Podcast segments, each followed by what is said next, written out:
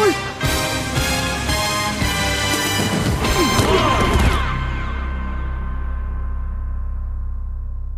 Sejam todos muito bem-vindos ao novo episódio do podcast NFL 11. O meu nome é André Mori e comigo hoje tenho o Nuno Félix e o Pedro Fernandes para cobrir aqui mais uma semana de jogos da NFL. Amigos, hoje não temos aqui o nosso ilustre companheiro e também amigo, Eduardo Carreira, mas vamos ter aqui muitas coisas boas para falar ao longo dos próximos 40 a 50 minutos, sendo que eu vou começar pela inevitável e triste notícia desta semana, que foi a lesão do Dak Prescott, quarterback dos Cowboys, e a minha questão aqui vai ser como é que acham que isto de alguma forma hum, vai impactar aqui a temporada dos Cowboys e quem sabe, não é? O futuro do franchise hum, da equipa de Dallas a médio longo prazo. É assim, primeiro que tudo, a lesão é algo, epá, é, não é fácil de ver e para o jogador, então, na situação em que estava a contratual e tudo, é, é terrível, mas epá, por tudo que nós vemos do Dak Prescott, é um jogador com capacidade de voltar uh, na próxima época para lutar por um lugar, quem sabe, numa equipa qualquer que eu duvido que seja os Cowboys. Um, por outro lado, eu acho duvidas, que os Cowboys. Duvidas calhar... que sejam os Cowboys? Duvido. Que, que afirmação duríssima. Duvido. Mas o que é que te leva a pensar isso? Não, não creio que, que os Cowboys neste momento sigam com o, com, com o Dak Prescott. Acho que vão estar em boa posição no, no draft. Vão buscar E o Dwayne sabe? Haskins agora eh, ao Washington Football Team. Eles têm, um, eles têm talvez um dos, o melhor backup da liga no Andy Dalton, porque pode-se É dizer o que se quiser, mas a verdade é que o Andy Dalton tem muitos anos de experiência, tem experiência a ganhar nos playoffs, não, mas pelo menos levou as eh, os Bengals aos playoffs e, portanto, não acredito que estejam na pior situação a nível de quarterback, é claramente inferior ao deck, mas, hum, mas acho que, vão, que se vão reter um pouco. Somos capazes de ver mais Zeke, porque não temos visto Zico de todo a nível de, de corrida, co- ou muito pouco do, do do que é habitual. Muito fruto também porque eles andam sempre a correr atrás do, do adversário e correr nesse sentido não, não dá, mas não se pode pedir ao Andy Dalton que faça o mesmo que o Dak Prescott. Por isso acho que vamos ver mais Zico em relação ao longo prazo. Acho que é mesmo isso. Eu não vejo o Dak a ir para, para os Cowboys para o ano e, e, e é ver a partir daí o que é que eles vão fazer. Ou uma, uma trade por, por algum jogador desses novos, Sam Darnold, Dwayne Haskins ou quem quer que seja, ou se tiverem boa posição no draft, vão buscar um dos putos. Ter o Sam Darnold já aqui ao barulho. Sim, não, imagina, eu, eu percebo, eu, eu concordo com o que disseste na questão do agora. O Andy Dalton vai ser um, um plugin autêntico e, e vai funcionar. Os Cowboys continuam a ser favoritos. Os problemas deles não são ofensivos, são defensivos.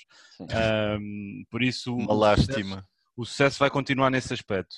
Ahm, a minha questão é mesmo em termos de futuro, e eu não concordo contigo, imagina.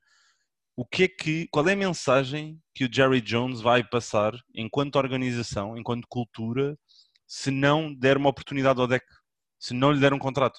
Provavelmente o deck não vai ter o dinheiro que, que queria e que se calhar já devia ter assinado Sim, a temporada sim, passada isso- para salvaguardar uma situação como esta e não é a primeira vez que vemos algo do género, não é? O Earl Thomas aconteceu a mesma coisa quando queria um contrato, queria mais dinheiro, não lhe deram, lesionou-se, acabou a época com uma perna partida e depois acabou por sair de, de Seattle. Não são situações comparáveis, eh, estou a comparar só a questão financeira e da lesão ahm, que aconteceu, são posições diferentes e influências diferentes, mas eu acho que o deck vai, vai para o ano estar nos Cowboys, a menos que surja uma oportunidade de outro lado, de alguém que acredita viamente nele, e aqui, por exemplo, sei lá, ah, imaginem um cenário em que vai para, para Atl- Atl- Atlanta, para os Falcons, um head coach com uma, que gosta do deck e vai buscá-lo e do género vamos fazer aqui um rebuild a sério nesta, nesta equipa e neste ataque em particular. Os Falcons, os Falcons dão tudo e vão buscar o coordenador ofensivo dos Giants neste momento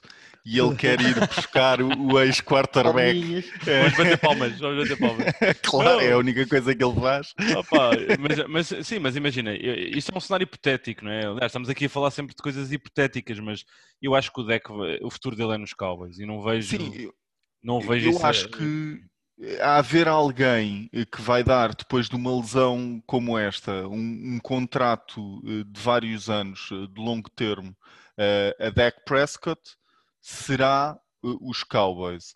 Eu acredito que os Cowboys agora lhe deem, aproveitem o facto de, de, estar lesionado e lhe deem um bocadinho menos de dinheiro do que aquilo que lhe tinham proposto. Tal e qual. E isso, e vai, e isso vai depender do deck.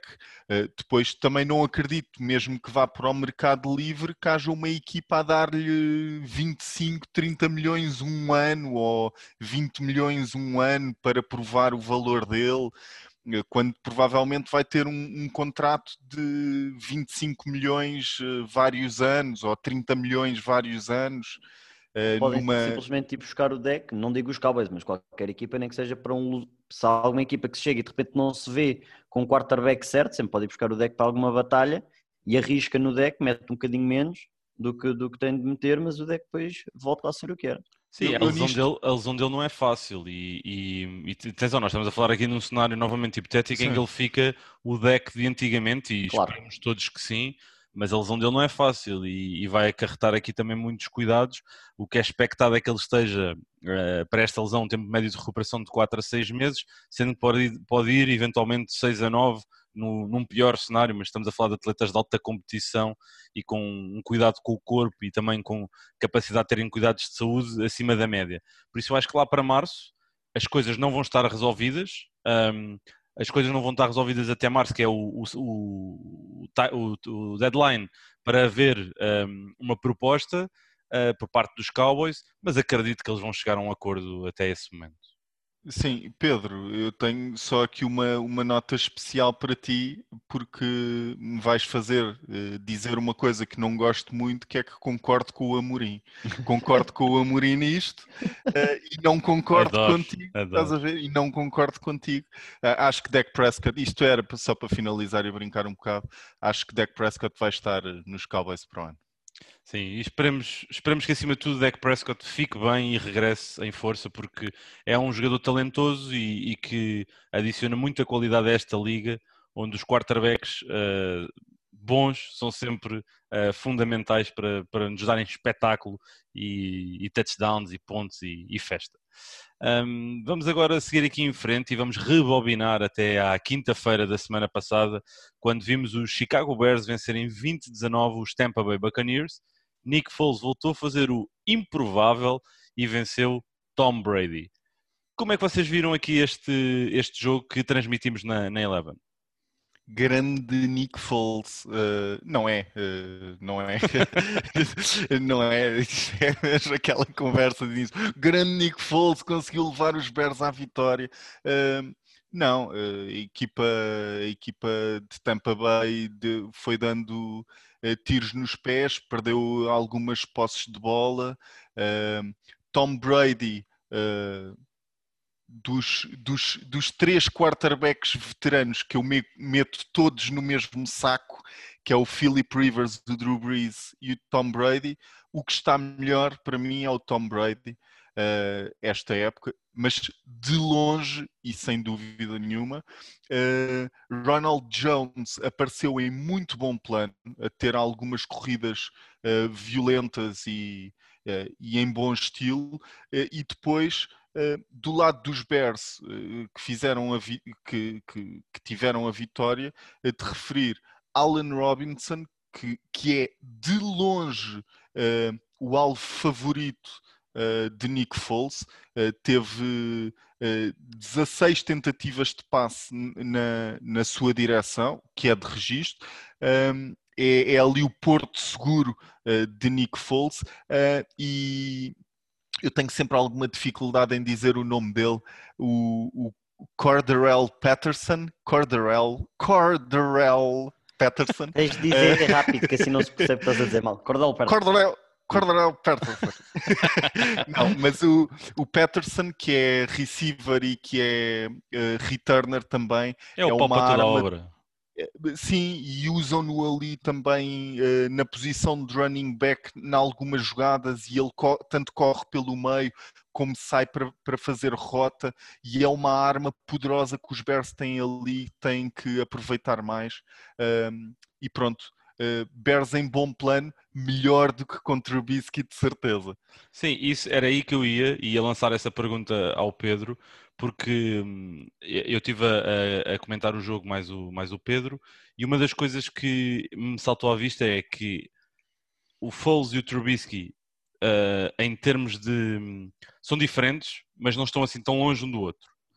Ou, ou melhor, uhum. deixa-me situar isto. O que eu quero dizer é, o Foles, o que dá ao jogo que o Trubisky não dá, é a capacidade de, em alguns momentos, perceber o que é que está do outro lado, porque o Trubisky não sabe ler uma defesa e ajustar. O jogo foi ganho, na minha opinião, o jogo foi ganho pela defesa de Chicago que manteve sempre os Bears no jogo e na, na, no momento do clutch pelo Nick Foles porque conseguiu perceber o que é que a defesa lhe estava a dar e começaram a lançar aqueles passos para os running backs que vinham sempre do backfield, pá, mastigaram o relógio, aquele primeiro down e depois não tiveram maldição dos kickers e, e ganharam. Por isso, uh, essa para mim foi a principal diferença. Eu não sei se o Pedro concorda com isto, mas acho que o Foles é esta a dinâmica que dá para os Bears ainda que para mim eles sejam a pior equipa 4-1 da, da NFL neste momento. Sim, o que, me, o que me fez um bocado de confusão no jogo foi a demora nos ajustes por parte dos, do, do staff dos Bucks, quer ofensiva, quer defensivamente. O Ronald Jones correu 17 vezes. É pouco para quem estava a correr com uma média de 6.2. Sim. O Ronald Jones tem, tinha de ter feito, era o único, é verdade que era o único uh, totalmente saudável da, do, do backfield dos, dos Bucks, mas a, da maneira que ele estava a correr, ele tinha de ter 25 a 30 tentativas de correr. Mas eu acho que 17, 17 corridas deve ser um, um recorde para um ataque de Bruce Arians. Uh, já agora. Também Sim, é mas, verdade. É mas, é verdade. O, o, ataque em si não estava a fazer nada. O Mike Evans tem 41 jardas, 5 recepções, tem tal touchdown, que isso tem sempre, não é? Essa aí já também é dada. Um, e por outro lado, não houve assim nada, sem ser até o Tyler Johnson, o rookie, que mexesse com, com aquilo efetivamente. O, era, muito, era mais era preferível, a meu ver, meter o Ronald Jones a correr a bola, a gastar a defesa, porque depois do outro lado tinhas uma defesa muito boa contra a defender o passe. Khalil Mack fez um jogão. É, é, e por outro lado, Todd Bowles a defender as recepções dos running backs que vinham do backfield. Quantas foram precisas? Entre o Peterson e o, e o Montgomery temos pelo menos 10 e todas em situações, a maior parte delas são capazes de ter dado para primeiro down. Portanto, houve uma demora no ajuste e nós falámos um, disso antes do, de começar a segunda parte, que eles precisavam de ajustar isso e não ajustaram. Por isso, a meu ver, Bruce Arians, Leftwich e Todd Bowles deram o jogo aos Bears. E Fournette? Onde é que está Fournette? Está Já agora. Está lesionado, está lesionado. É, está lesionado mais ou menos, vamos ver, vamos ver. Não, está lesionado, não apareceu, e... mas vamos ver. Mas é verdade o que disseste, o Bruce Arians uh, não é muito amigo de, de, jogo de corrida, mas eu acho que ele vai ter que começar a ir um bocadinho por aí, porque se ele se continua aqui a, a, inclinar apenas para o jogo de passe e para Tom Brady, que já revelou que, e gostei muito da análise que disseste do Rivers, do Breeze e do, do Tom Brady estarem no mesmo saco, e do, do Brady ser o melhor dos três neste momento, eu nisso concordo contigo, repara, eu nisso concordo contigo, mas Finalmente. mesmo assim acho que o Brady não está uh, a um nível que possamos uh, colocar ali uh, bom, está aceitável, está razoável. Mas, mas pronto, vamos aqui seguir e vamos falar agora dos jogos de, de domingo. Vou-vos lançar aqui alguns resultados, alguns resultados que acabaram por ser altamente prováveis, era expectado que, que assim fossem. Os Ravens venceram 27-13 os Bengals, os Rams venceram 30-10 os Washington Football Team, os Steelers venceram 38-29 os Eagles e os Cardinals 30-10 sobre os Jets. Destes jogos, que pontos é que gostariam aqui de destacar?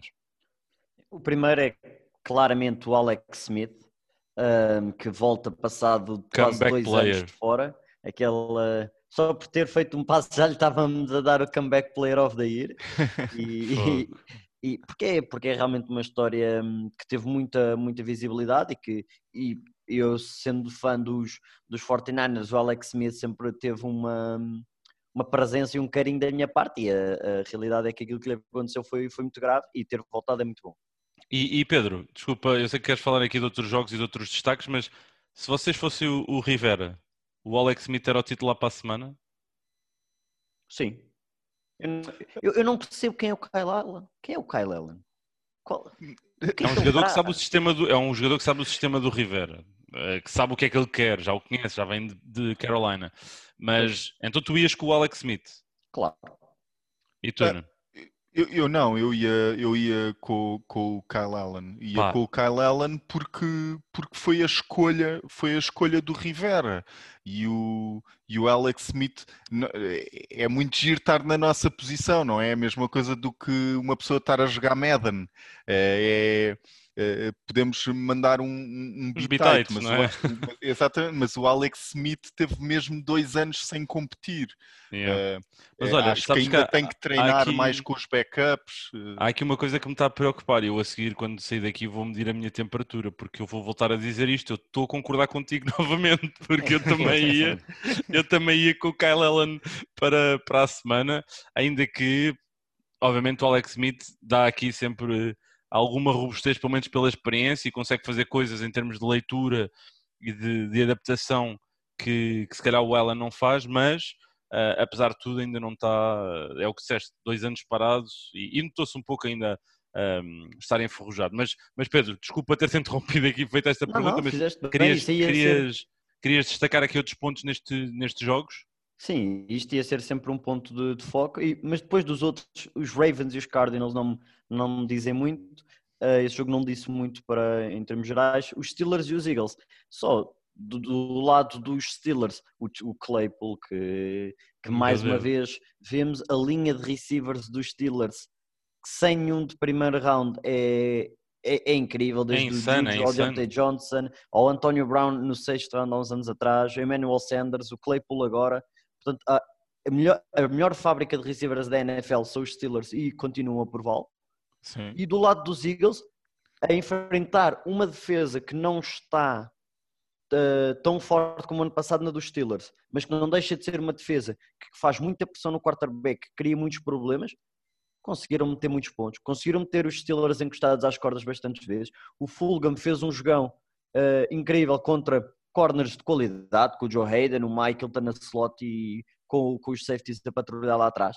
Portanto, estes Eagles têm aqui alguma coisa ofensivamente. Um, não podemos dizer que são uh, ou que são consistentes ou que são, todas, todas, as semanas nos vão apresentar bom futebol americano, mas este foi um bom jogo, mesmo tendo caído para a derrota. Ah, eu vou falar aqui de, de, duas surpresas que foram para mim dentro destes jogos, que foi precisamente dos Steelers e dos Eagles. A quantidade de pontos que houve não estava mesmo à espera de um jogo com tantos pontos, com, com Carson Wentz, eh, Ben Roethlisberger também ainda a ganhar eh, de forma competitiva, também temos que falar disso, não é? Só que, só que Claypool, lá está, falava-se que faltava uma arma a Ben Roethlisberger e os Steelers a darem-lhe mais um magnífico... Eu, eu não me lembro, o Claypool foi, foi escolha de segunda, terceira ronda? Segundo. Foi de segunda, segunda ronda. Foi de segunda mas, ronda. Mas olha, conseguem sempre tu, encontrar alguém. Tu há bocado falavas de, de, dos, dos quarterbacks que estão em fim de linha, não é? E que estão naquele aquele trio que mencionaste, o Rivers, o Brady e o Breeze. O Big Ben também está nesse, nesse fim de linha, mas não está a jogar ao nível deles os três. Uh, está a jogar e está a ganhar forma, depois de um ano ausente com aquela lesão no, no cotovelo. Eu estou a gostar muito de ver os Steelers. A defesa, no primeiro quarto eu pensei, o Ents vai ser assassinado em campo. Claro. Mas depois, de repente, a defesa acho que joga. Eu acho que aquela defesa tem demasiado. Na gíria, eu não gosto muito de usar estas expressões, mas tem demasiado swag. Eles acham-se demasiado bons. E eles são ótimos, são incríveis. Mas esse excesso de, de, confiança, esse excesso de swag, é o que eu acho que os acaba aqui por, por castigar. Faz, faz parte de ser uh, elemento da defesa dos Steelers, ter swag. Uh, faz, faz yeah. parte, é histórico. Um, mas. Um, ah, porque falando de Ben Roethlisberger, para mim, uh, aqueles uh, três que tínhamos falado, uh, se dissermos no final da ano, do ano, ah, retiraram-se, sim, já estou à espera. Ben Roethlisberger ainda está, ainda lhe dou mais um ano, vou-lhe dar sempre mais um okay. aninho, sempre okay. mais um aninho. Os outros podem ir, pronto, já fizeram eh, o Ben Roethlisberger ainda, ainda tem mais um aninho.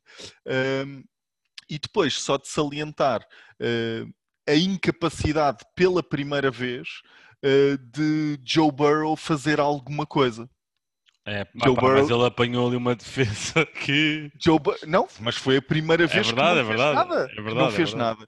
Ahm, e, e, eh, só dar a nota de uma, de uma estatística engraçada que vi que hum, eh, este jogo dos Ravens contra os Bengals, os Ravens foram a primeira equipa a ter 5 sacks num jogo, todos de defensive backs. Ok, 5 ok. sacks de defensive backs. Boa, boa. Eh, foi, foi o primeiro jogo eh, a acontecer assim.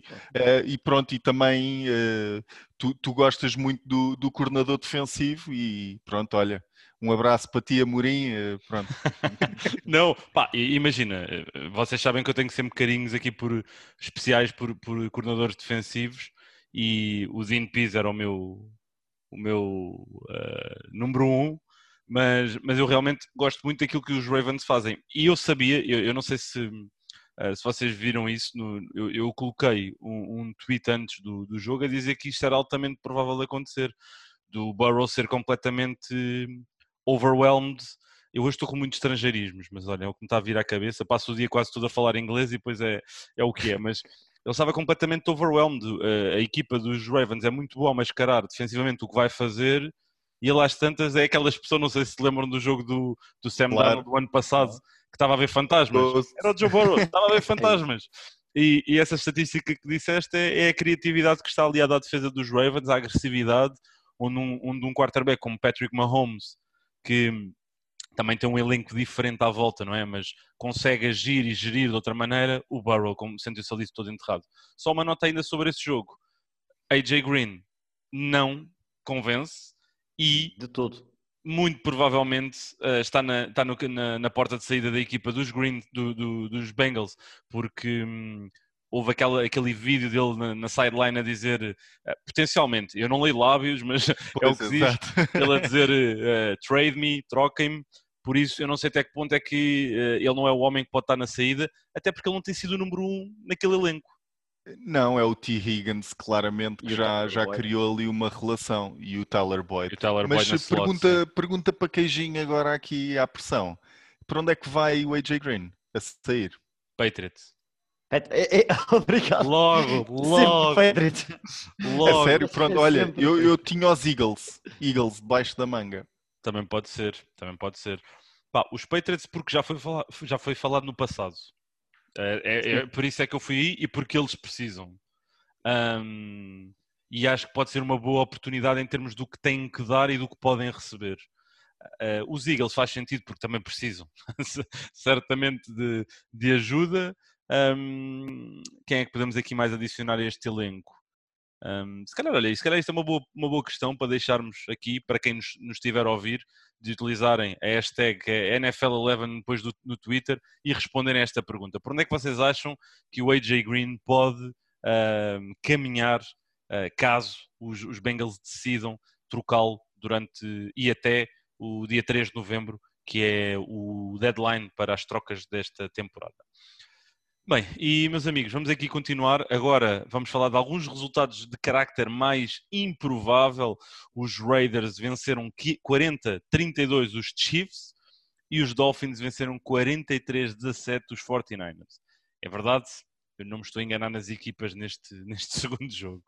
Qual destes, dentro destes dois resultados, qual é que para vocês vos deixa aqui um pouco mais preocupado ou mesmo perturbado, ah, sabendo que eu acho que sei que vocês vão dizer o- os Dolphins, mas ah, como é que, o que é que vocês retiraram e o que é que dizem aqui destes jogos? Sim, eu acho que o, o primeiro é ver hum, o- a tática, especialmente ofensiva dos Raiders, foi, foi muito boa. Uh, não há que, que enganar. Os Raiders foram fiéis ao que. Foram extremamente fiéis ao que é a identidade deles. É vamos correr, smash mouth, vamos queimar tempo, vamos, vamos ser agressivos, vamos bater nos Chiefs, em vez de, se- de se deixarem uh, levar, vamos bater nos Chiefs. E conseguiram transparecer isso para a defesa.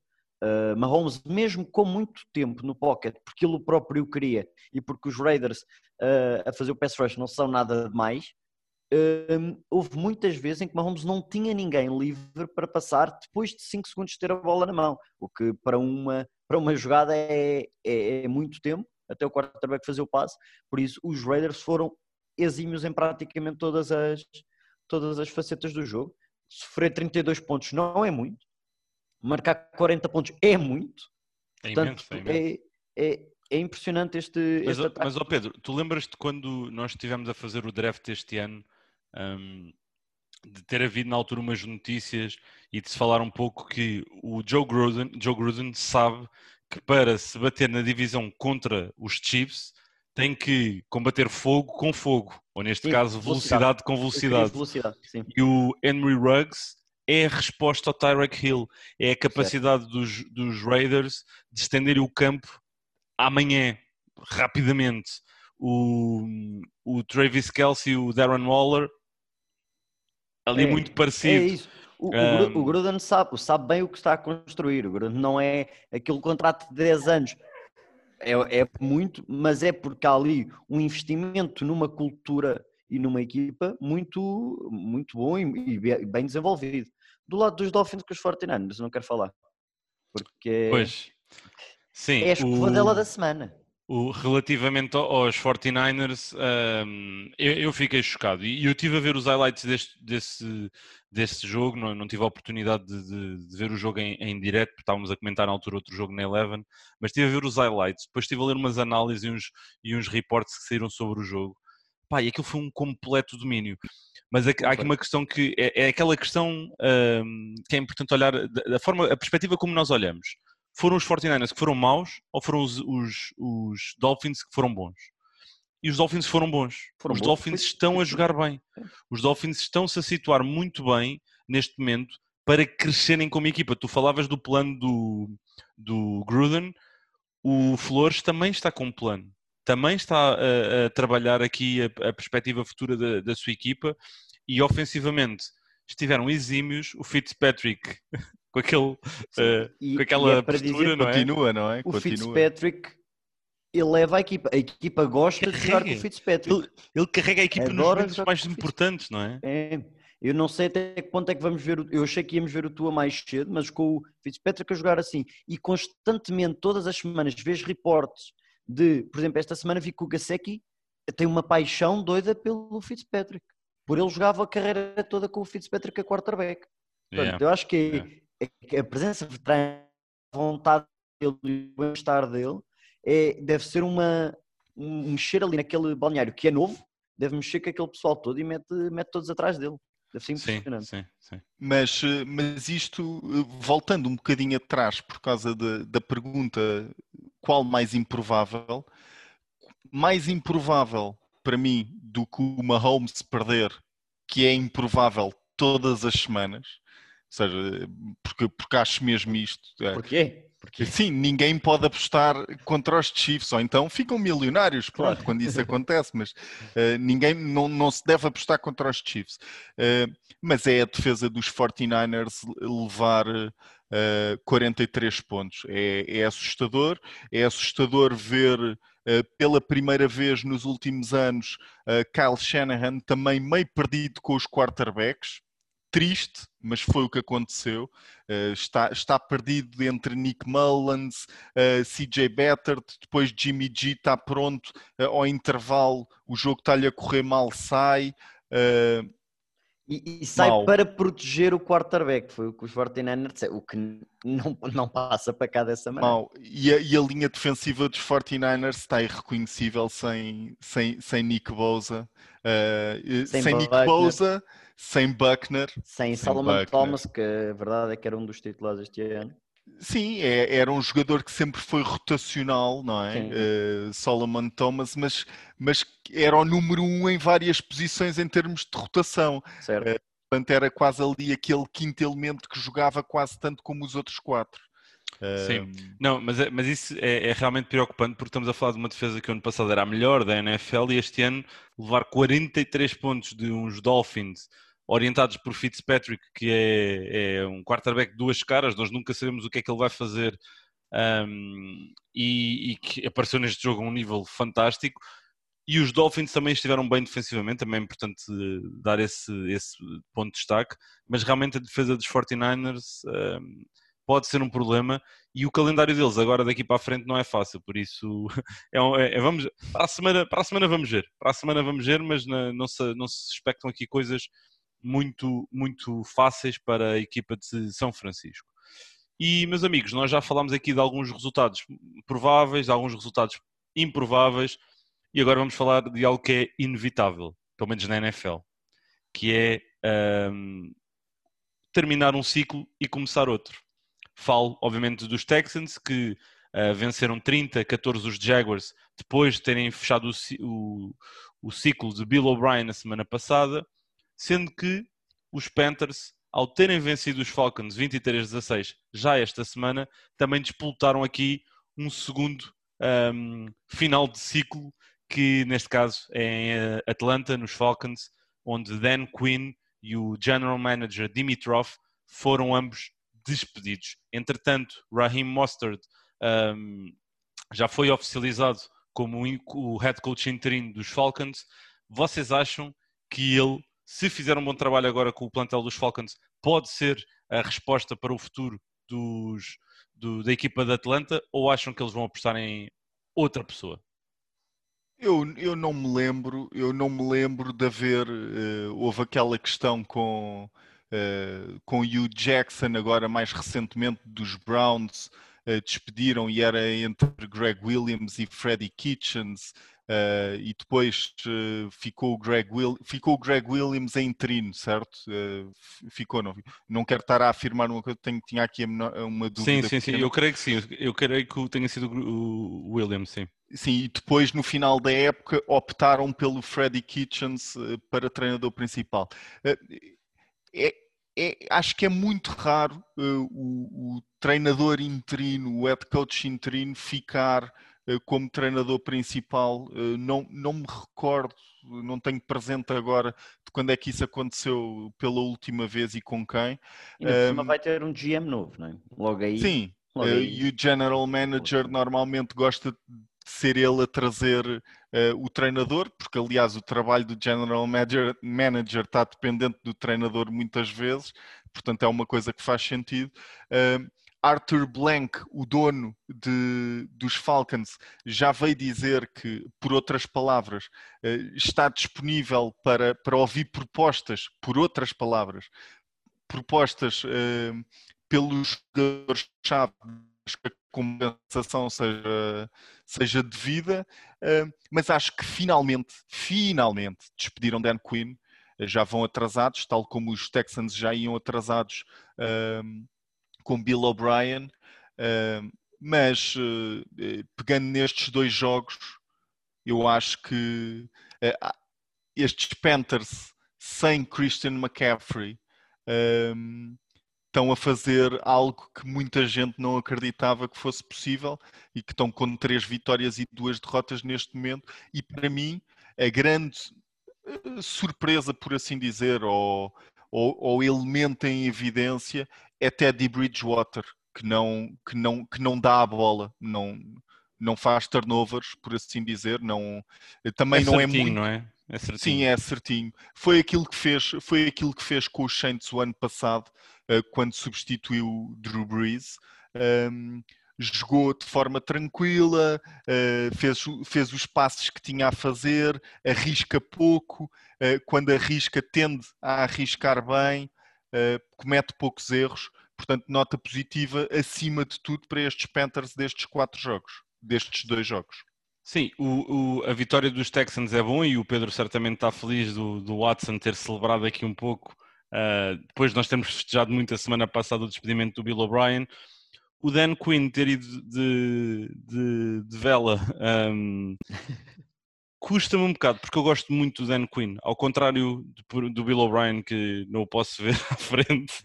O, o, Dan Quinn, eu gosto muito dele. Eu acho que ele perdeu o balneário, ele perdeu a equipa, alguns o ano passado, depois houve ali um, um rally à volta e aquilo voltou. Mas claramente a equipa precisa de uma nova liderança e de um, de um novo seguimento, um novo caminho. Eu não sei Mas... se ele não perdeu a equipa no Super Bowl, já agora.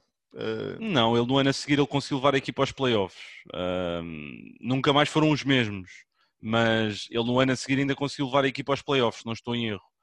Um, por isso, eu acho, aliás, eu acho que isso foi a maior vitória do, do Dan Quinn enquanto head coach foi ter conseguido, uh, depois de, de, um Super Bowl, ainda ter ali dado um, um, novo esboço, uma nova imagem à equipa e de ter ameaçado. Mas a partir daí pá, nunca mais foram a mesma equipa.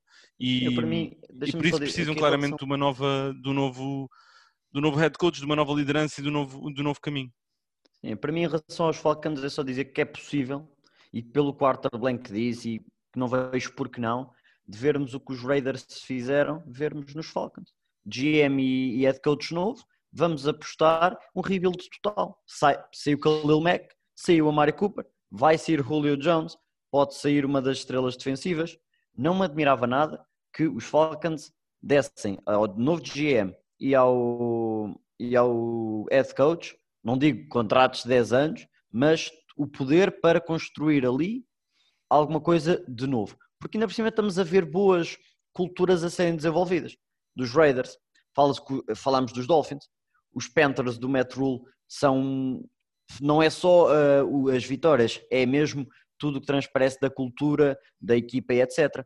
Portanto, não me admirava que nos Falcons pudesse haver assim uma, uma ligação e- em relação a isso. E os Panthers é, é isso. É, o ataque está bem desenhado, a defesa é nova, vai crescer. ah, é mais, uma boa, mais um bom rebuild para, para a liga. É verdade, é verdade. Vamos, vamos ver o que é que o futuro de- da equipa dos Falcons e mesmo dos Texans nos, nos vão dar. Um, e vamos, entretanto, seguir aqui em frente e vamos falar dos dois jogos que vimos na, na Eleven. Vimos os Browns vencerem 32-23 os Colts e os Seahawks vencerem 27-26 os Vikings. A pergunta que vos deixo é: os Browns convenceram-vos? Bem, ninguém quer falar dos Eh, Browns? Nuno- Ninguém quer, ninguém, ninguém quer falar dos Browns, eh, claramente. Não, não, mas eu, eu, eu, eu- gosto dos Browns, aliás. Quem, quem não gostava dos Browns neste jogo foste tu, André. É verdade, é verdade. E só- continuo, só os para- Browns só não me continuam a convencer. É difícil, é difícil, é difícil ceder e dizer que, que estamos convencidos com os Browns, mas se formos a ver a primeira parte que os Browns conseguiram fazer, eh, foi uma, par- uma primeira parte muito boa, sem erros do Mayfield, eh, de lembrar que não há Nick Chubb, eh, que é um stud, é o playmaker daquele ataque em termos de running backs. Odell Beckham Jr. voltou a fazer das suas e parece que está a ganhar ali algum entrosamento com Baker Mayfield. Também já era, eh, já era tempo, não é? Disso acontecer. Agora, é que eu ainda estou, eu ainda estou, vou ser sincero, eu ainda estou preso à pergunta se, se acredito nos Browns. Estou- preso, estou, em tilt, estou aqui com. Não, não sei Estás o que é que dividido, de. estás dividido. Não, Não mas olha, que é que eu dou-te aqui argumentos porque é que eu não acredito. Aliás, eu acho que os Browns não são os Browns do ano passado, nem são os Browns há dois anos, nem, nem são os Browns dos Ah, últimos de todo, Têm muita qualidade, são, aparentemente estão a ser bem orientados com o Stefanski e por isso só podem melhorar. No entanto, o Baker Mayfield não é mais do que um quarterback que cumpre, faz aquilo que é suposto.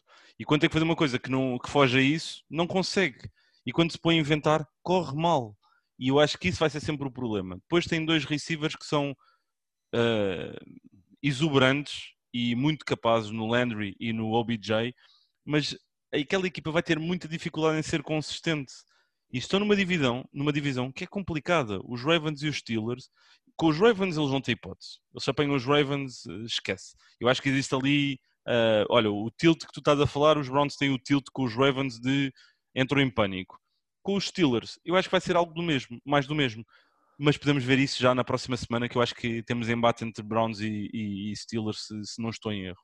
Um, por isso, por esse argumento e, e pela questão também defensiva, defensivamente o Joe Woods, que é supostamente veio dos 49ers e supostamente é um especialista em secondary, aquela secondary é um terror. Estão a viver do sucesso da linha defensiva com o Miles Garrett e o, o Vernon.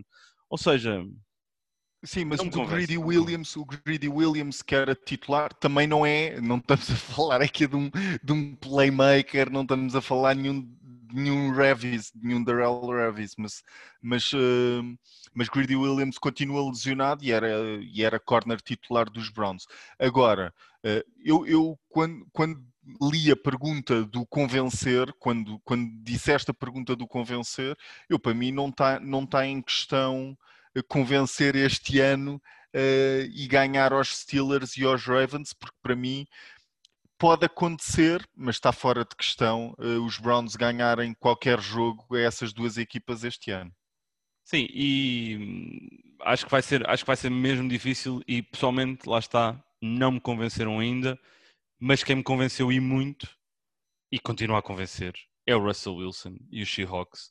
Uh, eu e o Pedro uh, tivemos a comentar o jogo na Eleven e vamos ter que falar do inevitável, não é?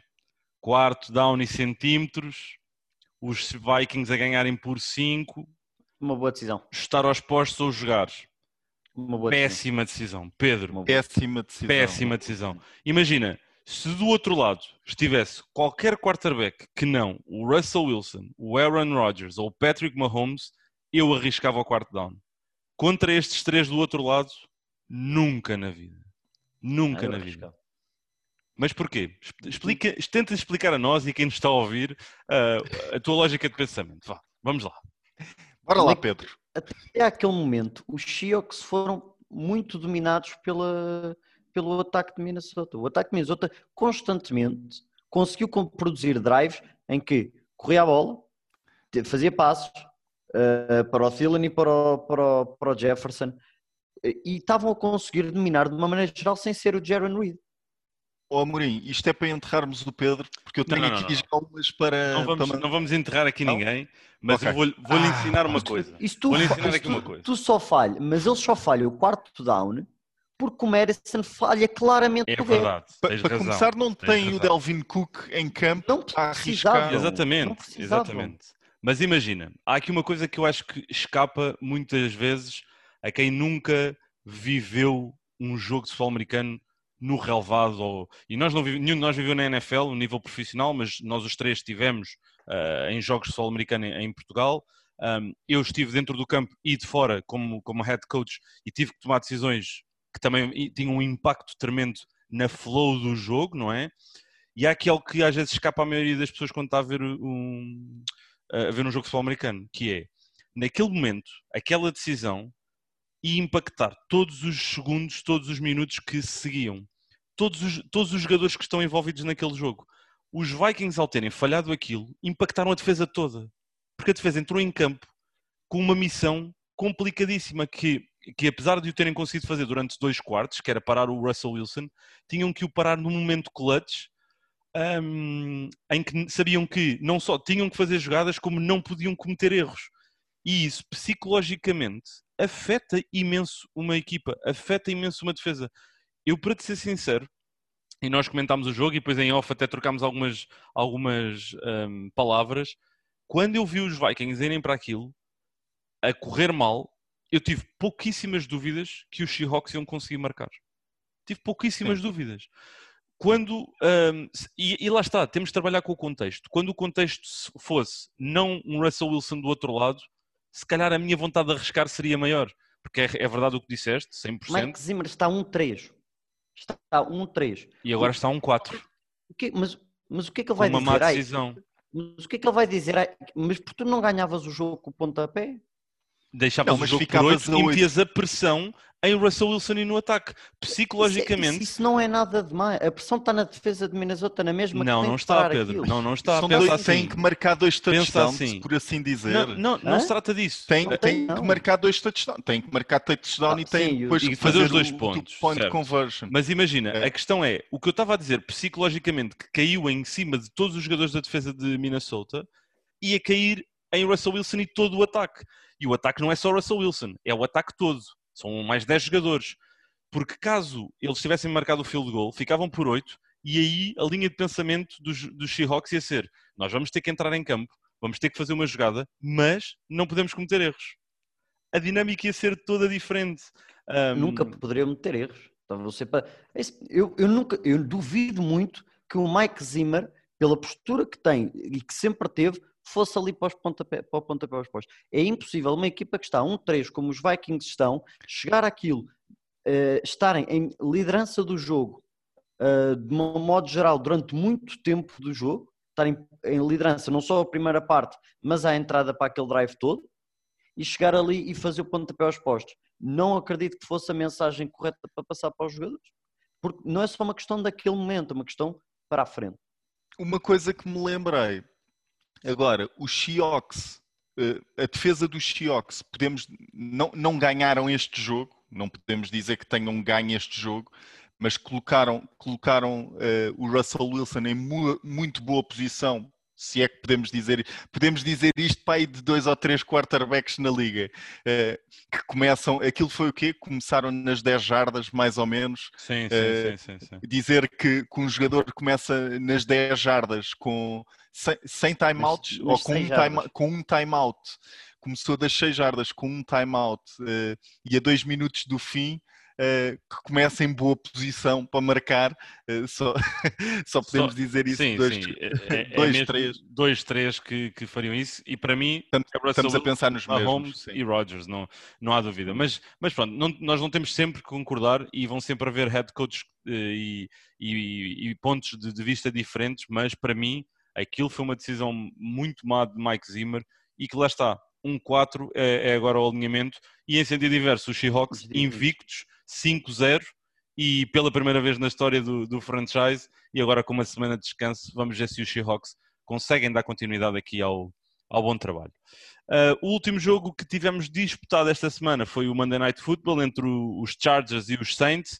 Uh, o jogo acabou em prolongamento com uma vitória da equipa de New Orleans 30-27 e a minha pergunta para vocês é Justin Herbert é uma estrela, mas que outros pontos é que podemos aqui destacar deste, deste jogo? Sim, em relação ao Justin Herbert, só os quatro touchdowns, nunca deu a bola ao adversário só por si só.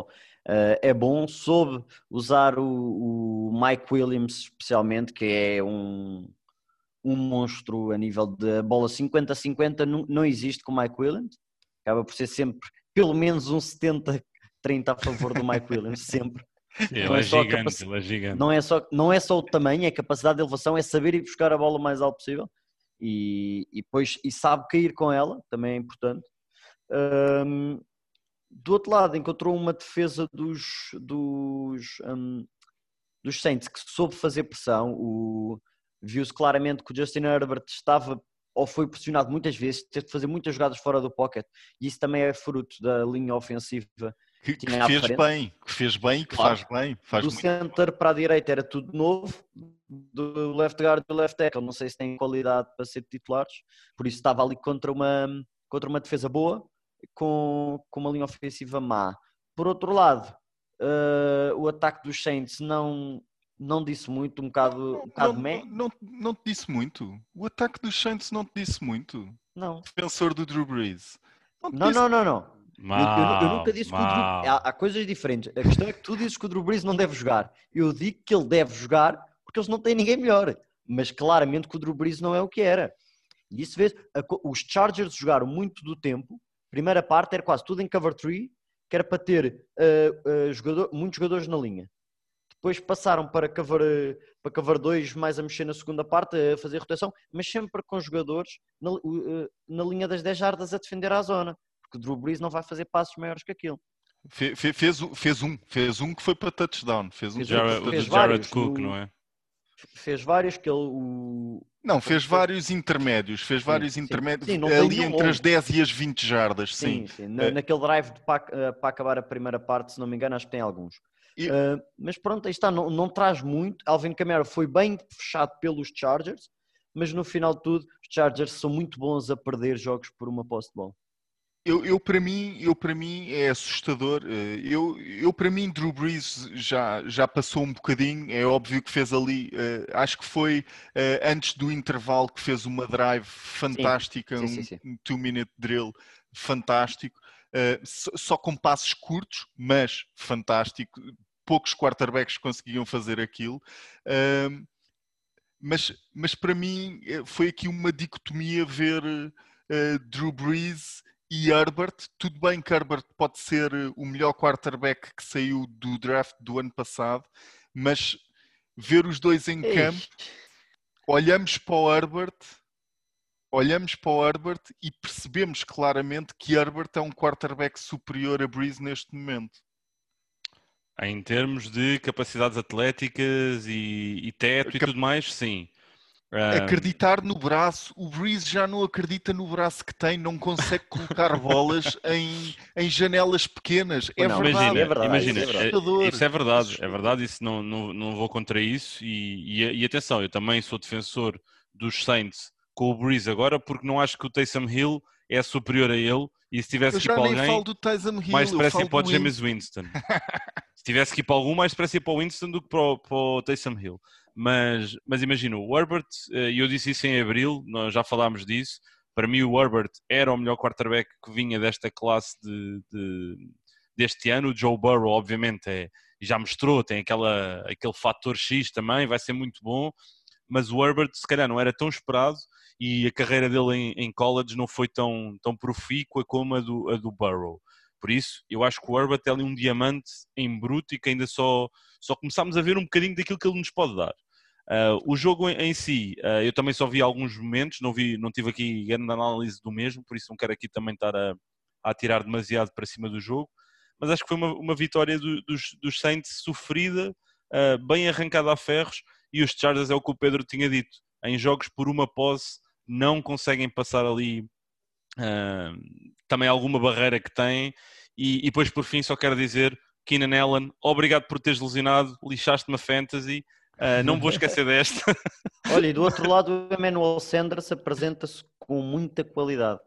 É, Muita Mas, qualidade. mas isso de alguma forma já era esperado, não é? Ainda para mais com o Michael Thomas a sair, ele tem que dar o passo em frente e. Mas ele as primeiras semanas estava claramente fora do que era aquele ataque, mas eh, ontem então foi. O, o- o último drive são dois ou três ou quatro passos seguidos para o, Michael, para o, para o Emmanuel Sanders. Está perfeitamente Isto- enquadrado no ataque. Isto de referir Michael Thomas que faltou ao jogo por, por andar à bufetada eh, no treino. Eh, é a diferença entre um Earl Thomas e um Michael Thomas. Eh, Pois, o, o- o Michael Thomas está-se a pôr a jeito para, para, para se calhar não, não calçar mais esta época. Obviamente estou a ser aqui Diva. drástico, mas Demasiado esperemos, diva. esperemos que, que não seja assim. Mas pronto, esta semana de jogos fica concluída hoje. Uh, nós estamos a gravar o podcast aqui na terça-feira, mas ainda hoje vamos ter um jogo entre os Bills e os um, Titans. É apenas a oitava vez na história da NFL que vai haver um jogo a ser disputado uma terça-feira. A razão foi o Covid-19, obrigou aqui a muitas mudanças e esta foi apenas mais uma delas. Sendo que acabei aqui de ver uma notícia, não sei se vocês já, já tiveram a oportunidade de o ver, que já se fala que a NFL pode estar a considerar fazer uma bolha, como foi feito na NBA para os playoffs e falam que um dos sítios prováveis é Dallas. Ou seja, é caso para dizer, e eu, eu tenho que dizer isto, que não, fui, não veio da minha mente, eu li, foi, foi o Ricardo Ramalho que disse isto. Os playoffs, um, os Dallas não vão aos playoffs, mas os playoffs vão a Dallas. Por isso, caso isto aconteça, é pá, peço desculpa, mas É esta muito foi boa, muito é boa e muito tive boa. aqui que, tive que a dizer. Mas pronto, um, esta semana não está então concluída, mas já temos aqui o alinhamento para a próxima semana na Eleven e vamos ter no domingo às 21h25 um duelo entre Tampa Bay e Green Bay, ou seja, Aaron Rodgers e Tom Brady, eh, um jogo fantástico em perspectiva. No Sunday Night Football vamos ter os LA Rams contra os San Francisco 49ers e depois segunda-feira, num horário não muito habitual, que é às 22 horas, vamos ter os Buffalo Bills contra os Kansas City Chiefs, ou seja, Josh Allen contra Patrick Mahomes. Três grandes jogos em expectativa, três grandes jogos que vamos transmitir na Eleven e hum, se vocês tivessem que dar aqui destaque rápido a estes três jogos, qual é que para vocês eh, seria? Tem que ser os Bills contra os Chiefs, obviamente. Apesar dos Chiefs terem perdido eh, este jogo contra os Raiders, eh, Mahomes contra Josh Allen, dois potenciais MVPs em campo. eh, é esse Eu vou, não quero, mas vou concordar com o Nuno. Um, eu acho que os Chiefs terem perdido ainda mete mais, ma- mais, mais ânimo no jogo, que é aquilo dos Chiefs têm de conseguir responder, não podem tu- É. ter duas derrotas consecutivas. E acho que isso ainda vai dar mais ao jogo. Eh, apesar dos outros serem bons, os, os Chiefs com os Bills é, é um jogaço mesmo. Sim, eu, eu Tom Brady contra Rodgers adoro, tenho que dizer isto, não é? Sim, e, sim. e era um Super Bowl que eu adorava ter visto, tipo uns Packers contra Patriots, nunca aconteceu, já não vai acontecer porque agora estão na mesma conferência, mas é um jogo que vai ser certamente incrível, mas esse obviamente é, é aqui, tem de ser o highlight da semana, porque podemos estar a ver, e fala-se muito em comparações sempre na NFL, uh, Patrick Mahomes e Josh Allen, quem sabe não são o Peyton Manning e o Tom Brady da geração deles, um, e por isso vai ser certamente aqui um, um grande jogo que nós vamos transmitir na, na Eleven. E vamos dar então por encerrado este novo episódio do podcast NFL 11, o podcast mais inevitável aqui para falarmos sempre sobre NFL, para falar sobre tudo o que diga respeito de futebol americano dentro da liga mais competitiva do mundo. Eu despeço-me todos com um abraço e com o habitual até breve. Get pissed off! It's time to attack! We the smartest, fastest, and most physical! Every damn week!